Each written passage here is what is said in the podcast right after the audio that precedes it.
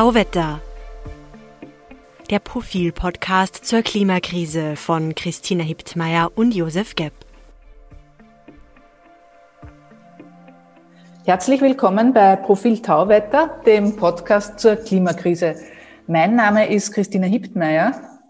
Und ich bin Josef Gepp. Hallo. Ähm, wir wollen uns heute mit dem europäischen Emissionshandel beschäftigen, der jahrelang ja als ziemlicher Rohrkrepierer angesehen wurde. In jüngster Zeit ähm, erlebt er aber einen ziemlichen Aufschwung. Bevor wir loslegen, aber noch eine entgeltliche Einschaltung des Bundesministeriums für Klimaschutz, Umwelt, Energie, Mobilität, Innovation und Technologie. Die Förderaktion Raus aus Öl und Gas des Klimaschutzministeriums unterstützt private Haushalte in Österreich beim Umstieg von einer alten Öl- oder Gasheizung auf eine moderne klimafreundliche Heizung. Deshalb gibt es Zuschüsse für den Umstieg von Öfen, die mit Öl, Gas, Kohle oder Strom betrieben werden, wenn ein klimafreundlicher Anschluss an ein Nahfernwärmenetz, eine neue Pellets- oder Hackgutheizung bzw. eine Wärmepumpe eingebaut wird. Pro Antrag können bis zu 5000 Euro Förderung abgeholt werden. Damit setzt das Klimaschutzministerium einen weiteren wesentlichen Schritt hin zur Klimaneutralität 2040. Alle Infos zur Förderung auf www.umweltförderung.at. Den Link finden Sie auch in den Show Notes. Und jetzt zurück zur heutigen Episode des Profil Tauwetter Podcasts. Josef, du hast ja kürzlich erst mit dem europäischen Emissionshandel publizistisch beschäftigt. Kannst du uns erklären, was, was ist das eigentlich? Ja, ähm, also der Emissionshandel ist eine Art äh, CO2-Abgabe, eine Art CO2-Abgabe, keine echte. Also alle diskutieren über CO2-Abgaben, auch in Österreich ist ja eine geplant für kommendes Jahr der türkis-grünen Regierung. Aber es gibt halt schon auf europäischer Ebene für die ganze EU eben diese Form der CO2-Abgabe. Und äh, das war schon ziemlich lange, seit 15 Jahren ungefähr.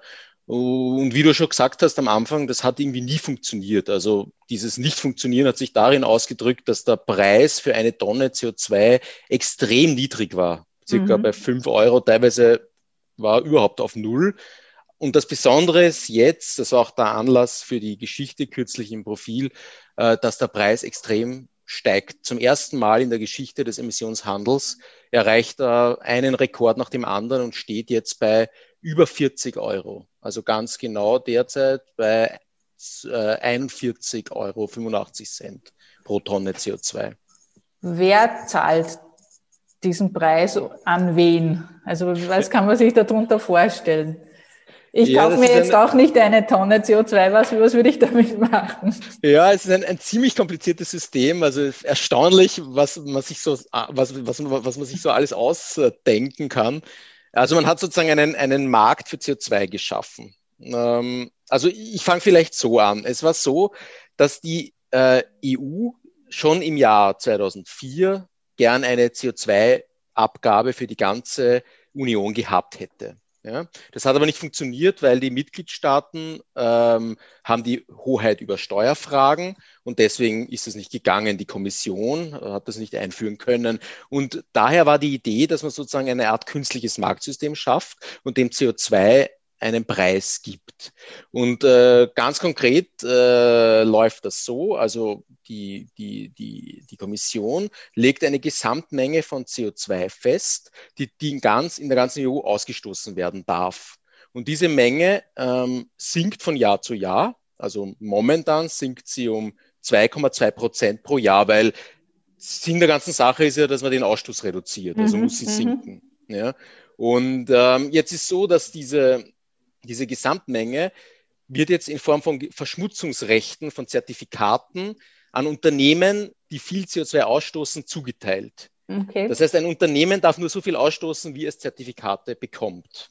Das ist so das Grundprinzip. Ja. Das heißt, eigentlich soll es so sein, dass die Unternehmen jedes Jahr weniger Zertifikate kriegen und deshalb ähm, auch ihren CO2-Ausstoß drosseln. Genau, den CO2-Ausstoß drosseln äh, müssen, weil der CO2-Preis immer höher wird. Mhm. Ähm, ja, und ich, was noch wichtig ist, es werden die, die, diese, diese Zertifikate werden zum Teil verschenkt an Unternehmen, also ungefähr die Hälfte.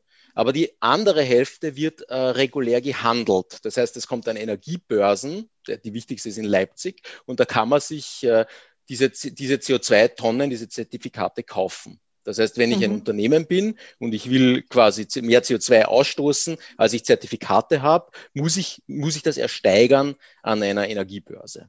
Und welche Unternehmen bekommen diese CO2-Zertifikate? Wer, wer, braucht das?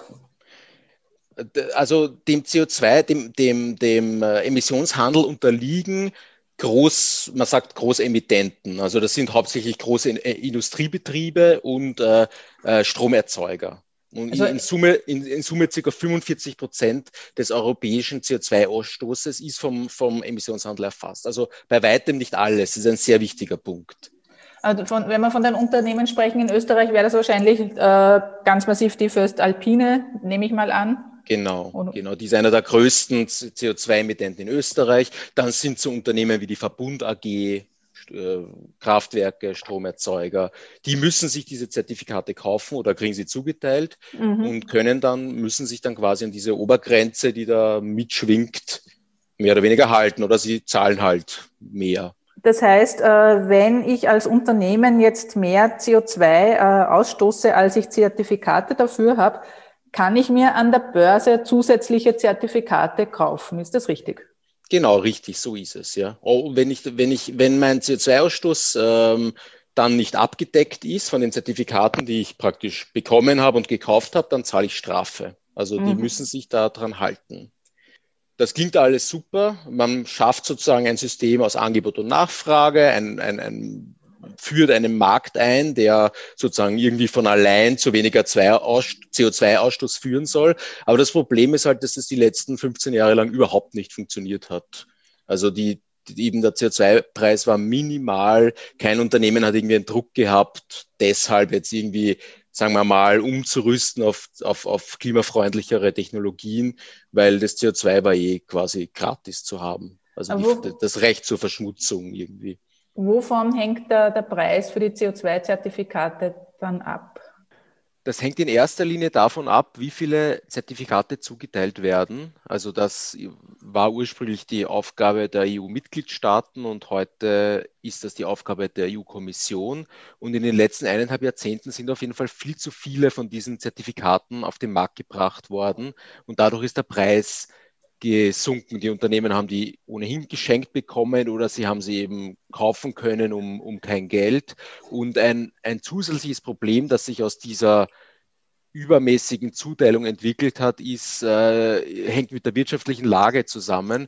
Äh, wenn zum Beispiel eine Wirtschaftskrise ist und es wird weniger produziert, ähm, dann äh, gibt es trotzdem noch total viele Zertifikate. Das heißt, man braucht sie quasi noch weniger. Und das ist ganz stark äh, geschehen äh, während der großen Wirtschaftskrise 2008, 2009. Mhm. Da ist die mhm. Produktion zurückgegangen. Man hat, hätte eigentlich weniger Zertifikate gebraucht, aber es sind noch immer gleich viele zugeteilt worden wie, wie immer. Und da ist der Preis endgültig kollabiert und man hat dann eigentlich geglaubt, dass der, dass der Emissionshandel äh, tot ist und nicht mehr funktioniert.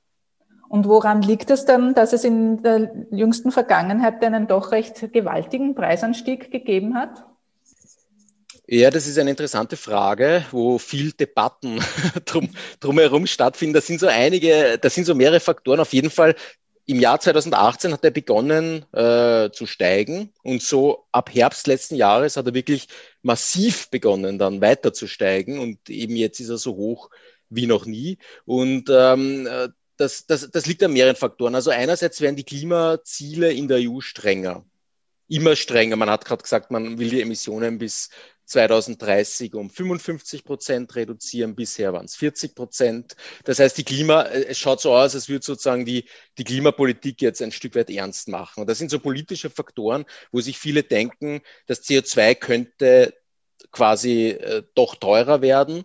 Ein anderer wichtiger Faktor sind sozusagen äh, Reformen und ich sage mal strukturelle Veränderungen, die man in diesem System vorgenommen hat. Die Kommission teilt diese Zertifikate zu und ähm, es waren immer zu viele Zertifikate da. Und jetzt äh, haben, haben, verknappen die quasi die Anzahl an Zertifikaten. Das ist relativ kompliziert und technisch, aber es läuft zum Beispiel so, wenn eine bestimmte Menge im Umlauf ist, dann kommt nicht noch mehr auf den Markt. Mhm. Dann sagt man, okay, wenn eine bestimmte Menge da ist, dann äh, packen wir die Menge, die jetzt auf den Markt kommen sollte, stattdessen in einen Sondertopf. Das trägt den komplizierten Namen Marktstabilitätsreserve und dort bleiben sie dann mal und werden nicht versteigert und nicht zugeteilt. Mhm. Und je weniger Zertifikate es gibt, desto höher ist der Preis. Ja? Das heißt, ja, ja. Man, man, hat durch, durch, Reformen in gewisser Weise jetzt äh, dafür gesorgt, dass es weniger Zertifikate gibt und dass der Preis höher ist. Und dazu kommen halt diese, wenn man so will, klassischen politischen Faktoren, die politischen Veränderungen und mehr Ansagen in Richtung Klimaschutz. Ähm, aber so ganz prinzipiell ist es nicht äh, eigentlich unfair, wenn sich Unternehmen in Sachen Klimaschutz freikaufen können mit diesen Zertifikaten, weil dann sie kauft, man kauft sich einfach Zertifikate und muss nichts mehr tun. Man kann weiter die Luft verschmutzen das kann man schon argumentieren. Es gibt auch viel Kritik an dem Emissionshandel. Ähm, aber man, man, was ist die Alternative? Also wenn es keine CO2-Abgabe gibt, äh, dann müssten die Unternehmen quasi für ihren CO2-Ausstoß nichts bezahlen. Und so haben sie quasi einen Preis pro Tonne, den sie entrichten müssen. Sie können sich freikaufen, natürlich, aber das Freikaufen wird halt auch teuer nach einer mhm. Zeit. Und das mhm. Unternehmen muss ja sozusagen schauen, dass es wirtschaftlich und konkurrenzfähig bleibt. Das heißt, wenn das System funktioniert, ist es grundsätzlich mal eine gute Sache, dass man für, für, für Ausstoß äh, was bezahlt.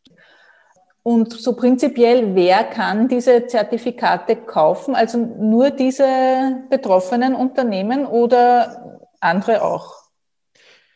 Das ist ein interessanter Punkt und der auch sozusagen viel mit diesem Preisanstieg zu tun hat, den wir jetzt gerade sehen. Also an diesen Energiebörsen können, kann jeder, der will, quasi Zertifikate kaufen. Das heißt, einerseits kaufen die, sagen wir mal, ein großer Industriebetrieb und ein Stromerzeuger, kaufen das, um, damit sie sozusagen ihr CO2 ausstoßen dürfen. Aber es kann zum Beispiel auch eine Bank kommen oder ein Investmentfonds oder sowas. Und das Interessante ist, dass sozusagen die internationalen Anleger, also große Hedgefonds und so weiter, entdecken jetzt das Geschäft mit den Zertifikaten. Und es gibt so inzwischen so Sachen wie Zertifikate Futures, also Kontraktgeschäfte, äh, mit denen man wetten kann, dass, die, dass der Zertifikatepreis weiter steigt oder auch sinkt. Und ähm, alle hoffen, dass der Preis weiter steigt und dadurch ist es ein, ein, ein bisschen ein Selbstläufer und die, die Zertifikate werden noch teurer. Also äh, immer mehr, es gibt Berechnungen, dass immer mehr äh, große internationale Fonds äh, sich mit Zertifikaten eindecken oder mit Finanzprodukten, die an diesem Zertifikatepreis hängen. Jetzt kann man sagen, ja, gute Sache, das, das macht den Preis für CO2 äh, teurer, aber ist das nicht auch ähm, problematisch, wenn Verschmutzungsrechte jetzt zum Spekulationsobjekt werden? Könnte das nicht in letzter Konsequenz dann bedeuten, dass Unternehmen, die wirklich äh, äh darauf angewiesen sind, ähm, diese Preise nicht mehr stemmen können, nämlich äh, Unternehmen, Industriebetriebe, die, die wirklich äh, Produkte erzeugen und nicht nur äh, imaginäre äh, virtuelle Produkte.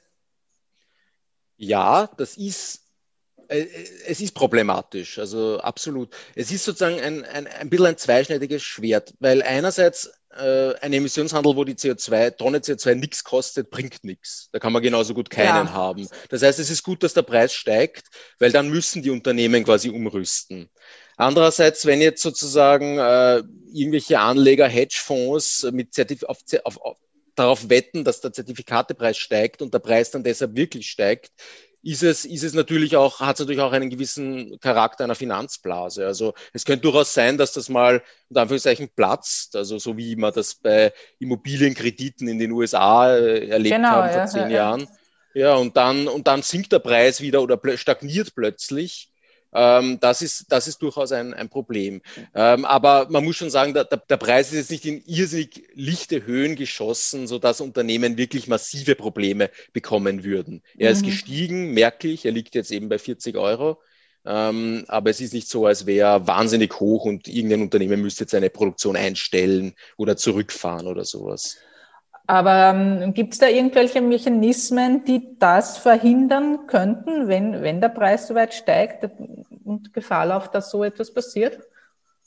Ja, die gibt's. Ähm, man kann eben, äh, dieses System ist so konstruiert, dass man Zertifikate, ich weiß, es ist alles irrsinnig kompliziert mhm. und es ist, äh, aber es ist eine, eine, eine, auch interessant, wie man sich so einen Markt quasi ausdenkt und den konstruiert. Also die, man kann sozusagen, also die EU-Kommission, die das zuteilt, kann ja die Zertifikate rausnehmen, wenn es zu viele gibt mhm. und praktisch den Verkauf oder den, die Zuteilung stoppen. Aber sie kann dann auch wieder mehr dazugeben. Das heißt, ah ja, sie hat die Markt Möglichkeit, fluten. den Preis zu regulieren. Ja, ja, ja okay. Meine, die Zertifikate gibt's ja nicht wirklich. Die sind ja, die sind ja nur eine, eine digitale Zeile in einer Datenbank. Und natürlich kann man, unter Anführungszeichen, politisch sagen, wir geben jetzt mehr Zertifikate dazu oder nehmen wieder welche weg. Und das ist ja. eben geregelt mit, mit, mit Obergrenzen und so weiter. Okay, ja, ja.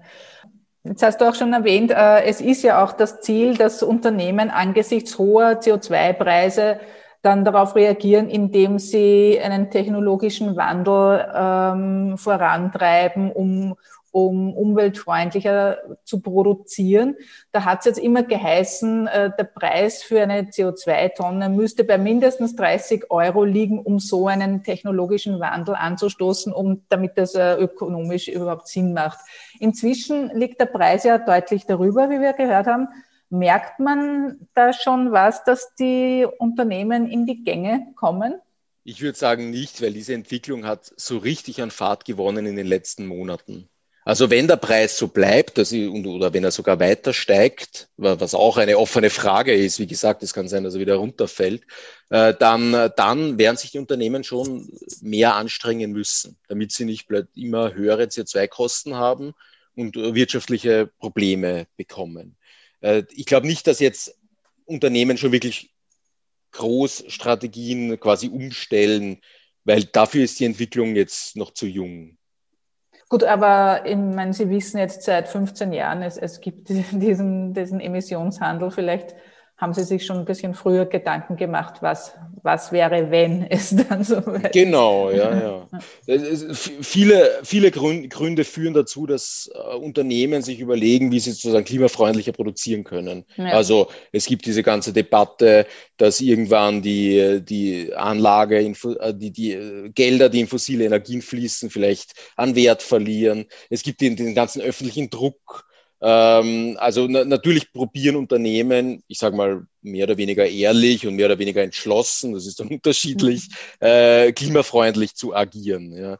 Ähm, die Sache war nur die, dass nach Ansicht vieler Experten der Emissionshandel bisher da nicht ausschlaggebend war, weil der, mhm. weil der Preis eben so niedrig war. Das war sozusagen egal, ob man jetzt sehr geringe Kosten hat, wegen dem Emissionshandel auch noch oder nicht. Aber mhm. jetzt wird das wichtiger. Was sagen denn die österreichischen Unternehmen zu diesem Preisanstieg jetzt?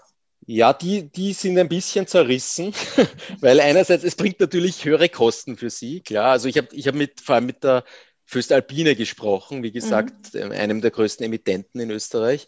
Und die haben im Geschäftsjahr 2019, hm, 2020 äh, 100 Millionen Euro für CO2-Zertifikate ausgeben müssen. Wow. Also es ist extrem viel eigentlich schon. Eben der Preis ist gestiegen. Und ähm, die sagen so auf die Art, ja, das System ist eh gut, aber man muss auch schauen, also ich, ich zitiere jetzt sinngemäß, wir müssen auch wettbewerbsfähig bleiben. Mhm. Also mhm. einerseits, die Unternehmen verstehen, es, es wird was geschehen und es muss was geschehen im Kampf gegen die Klimakrise. Und deshalb stellen sie sich jetzt nicht ganz stark in Opposition zu einer Einrichtung wie dem Emissionshandel. Ähm, aber andererseits ganz glücklich sind sie natürlich auch nicht damit, weil es sie mit Kosten belastet und jetzt wird halt meist so auf die Wettbewerbsfähigkeit verwiesen. Mhm, und mhm. grundsätzlich hält man das eh für gut. Ja, das ist so der, der Grundton. Es ist jetzt ja auch die, die türkis-grüne Regierung plant die Einführung einer CO2-Steuer, aber ist das jetzt dann nicht doppelt gemoppelt? Jetzt müssen die schon die für die Emissionszertifikate zahlen und dann auch noch CO2-Steuer? Ja, die äh, türkis-grüne Regierung plant das. Aber wenn man im Regierungsprogramm genau liest, da steht, es soll nur gelten für die Sektoren, die nicht vom Emissionshandel erfasst sind. Also das ist wichtig. Es, es, es soll nicht sozusagen zweimal gezahlt werden. Und das führt zu einem zu dem wohl größten Problem am Emissionshandel. Er gilt eben nicht für, für den ganzen CO2-Ausstoß. Mhm. Er gilt nur für circa 45 Prozent des CO2-Ausstoßes in Europa. Und, äh, und der Rest äh, ist von keiner Abgabe oder keinem Emissionshandel erfasst. Und der, der große Rest, das ist eben, sind Bereiche wie die, wie die Landwirtschaft, der private Konsum. Äh, also wenn ich irgendwas kaufe, was in der Produktion CO2-intensiv war, zahle ich jetzt keine Steuer oder was auch immer drauf. Aber da würde doch das Unternehmen die CO2-Abgabe zahlen, oder? Wenn das ein sehr, also die, die nicht die, die, den, die Zertifikate wenn du das stimmt, wenn es ein, wenn's, wenn's ein, also ein Großemittent, also es ist eine sehr technische Ausdrucksweise, aber die lässt sich bei diesem. Thema nicht ganz vermeiden. Also wenn, wenn ein Großemittent was produziert hat, dann hat er tatsächlich schon im Emissionshandel sozusagen bezahlt, aber viele Sachen fallen ja nicht drunter. Irgendein Importprodukt, das ich im Supermarkt kaufe, da liegt jetzt keine äh, CO2-Steuer drauf mhm, zum Beispiel. Mhm, also es mhm. ist sehr löchrig alles. Mhm. Und der allergrößte Bereich, der Riesenprobleme verursacht, wo der CO2-Ausstoß total steigt, ganz stark in Österreich, ist der Verkehr. Verkehr ja. Und der unterliegt keiner, keinem Emissionshandel. Und deshalb will die, die österreichische Regierung sagt, okay, wir machen die CO2-Ausgabe, Abgabe, dort, wo kein äh, Emissionshandel sozusagen gilt. Und äh, was auch sehr interessant ist, so ein kleines Nebensatzerl im Regierungsprogramm ist, alternativ zur CO2-Abgabe könnte auch ein österreichischer Emissionshandel kommen. Das okay. heißt, da gibt es da gibt's quasi den europäischen für, den, für die große Fabrik und für das Kraftwerk und den österreichischen für das Auto an der Tankstelle. Quasi. Okay. Und, und noch ein, ein wichtiger Kritikpunkt am Emissionshandel, also neben der Tatsache, dass er nicht alle Sektoren umfasst, ist ähm, äh, viele, äh, es gibt so eine, es gibt so Experten, die glauben, man, man kann sozusagen diesen, diesen Emissionshandel einfach auf alle Bereiche ausdehnen und dann haben wir die Klimakrise gelöst. Aber das wird so äh, nicht funktionieren, weil ja, äh, weil ja sozusagen auch Investitionen getätigt werden müssen. Also um, um jetzt ein Beispiel zu nennen, sagen wir mal, um beim Verkehr zu bleiben, wenn da wenn der CO2-Preis immer höher wird, theoretisch, und der Verkehr unterliegt dem Emissionshandel, dann wird das Autofahren immer teurer. Äh, aber es muss ja zum Beispiel jetzt auch eine, eine, eine Stadt eine U-Bahn bauen, dass die mhm. Leute umsteigen können oder Radwege bauen oder was auch mhm. immer. Und das, äh, und die, diese Kommune jetzt in dem Fall profitiert jetzt nicht von irgendeinem Preisanstieg sondern es ist sozusagen nur auf der Kostenseite steigt der Preis für CO2, aber man muss sozusagen auch eine andere Politik machen, die die diese Transformation praktisch verträglich macht für ja, die äh, Leute. Verstehe. Ja. Das ist ein wichtiger Punkt, weil viele Leute sagen, ja, wir machen einen Markt und dann ist, da kostet CO2 Geld und dann ist alles gut und das wird höher und das Problem löst sich. Aber so einfach ist es dann nicht, mhm, garantiert mhm. nicht. Ja. Ja, und äh, ein Aspekt ist ja auch, den du vorher schon angesprochen hast, äh, importierte Ware fällt ja auch überhaupt nicht darunter. Da, da sind wir dann wahrscheinlich dann beim Thema Klimazölle auch, oder? Genau, genau. Klimazölle ist so ein, ein, ein Tabuwort. Also da ja, ja. alle möglichen schönen Wörter äh, rundherum, wo Zoll nicht drinnen vorkommt. Aber genau, also wenn, wenn, man, wenn man das äh, durchgängig macht, dann, dann müsste man sozusagen eine Art Grenz-CO2-Abgabe bei der Einfuhr ähm, nehmen, wenn, wenn, solche, wenn solche Produkte eingeführt werden. Und dann äh, müsste man eben auch die Nennen Bereiche besteuern oder einer Abgabe unterwerfen, die jetzt nicht dem Emissionshandel Nennen wir die Dinge doch beim Namen. Zoll bleibt ja, wir, wir, wir, reden immer wieder mit Ökonomen, die dann bei, bei Zölle, stellt alle Haare auf, so ja. Strafzölle, das ist das Schlimmste. Aber in die Richtung geht's. Ja. Und was denkst du, wie wird sich der CO2-Preis weiterentwickeln? Also er ist jetzt schon ziemlich lang, ziemlich hoch, äh, bei über 40 Euro. Also mit ziemlich lang meine ich jetzt seit knapp einem Monat. Und er, und er steigt derzeit nicht weiter. Ähm, die Frage ist halt, ob es sich am Ende wirklich als eine Art kleine Blase entpuppt, dann könnte es wieder geringfügig runtergehen oder es geht weiter rauf. Aber ich glaube nicht, dass der CO2-Preis wieder so auf Dimensionen wie 5 Euro oder so runterstürzen mhm, wird. Mhm. Also ich glaube, diese Zeiten sind vorbei. Dazu haben alle Beteiligten verstanden, das Problem ist zu ernst und auch das, das Interesse dieser ganzen Fonds, die, die da jetzt dahinter stecken, wird dazu führen, dass der Preis nicht mehr so einbricht. Okay, dann danke für dieses, diesen Einblick in die, die Welt des Emissionshandels. Ja, es ist ein kompliziertes Thema, ähm, aber es ist doch ganz interessant, was, was man sich so alles ausdenkt, um, um, auch um, um, um, eine klassische Abgabe zu umgehen. Und ähm, wir werden natürlich auch im Profil weiter darüber berichten, wie sich das entwickelt. Auf alle Fälle.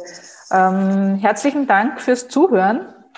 Wir sind wieder an dieser Stelle in, in zwei Wochen. Folgen Sie uns doch auf Twitter unter Profil Tauwetter. Ähm, schreiben Sie uns, geben Sie uns Feedback auf Twitter oder auch per E-Mail an redaktion.profil.at. Ähm, bewerten Sie uns auf den gängigen Plattformen, am besten mit fünf Sternen und sind Sie doch wieder dabei beim nächsten Mal. Auf Wiederhören.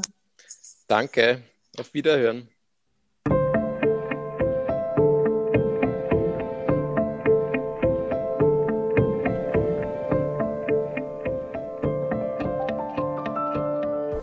Tauwetter. Der Profil-Podcast zur Klimakrise von Christina Hiptmeier und Josef Gepp.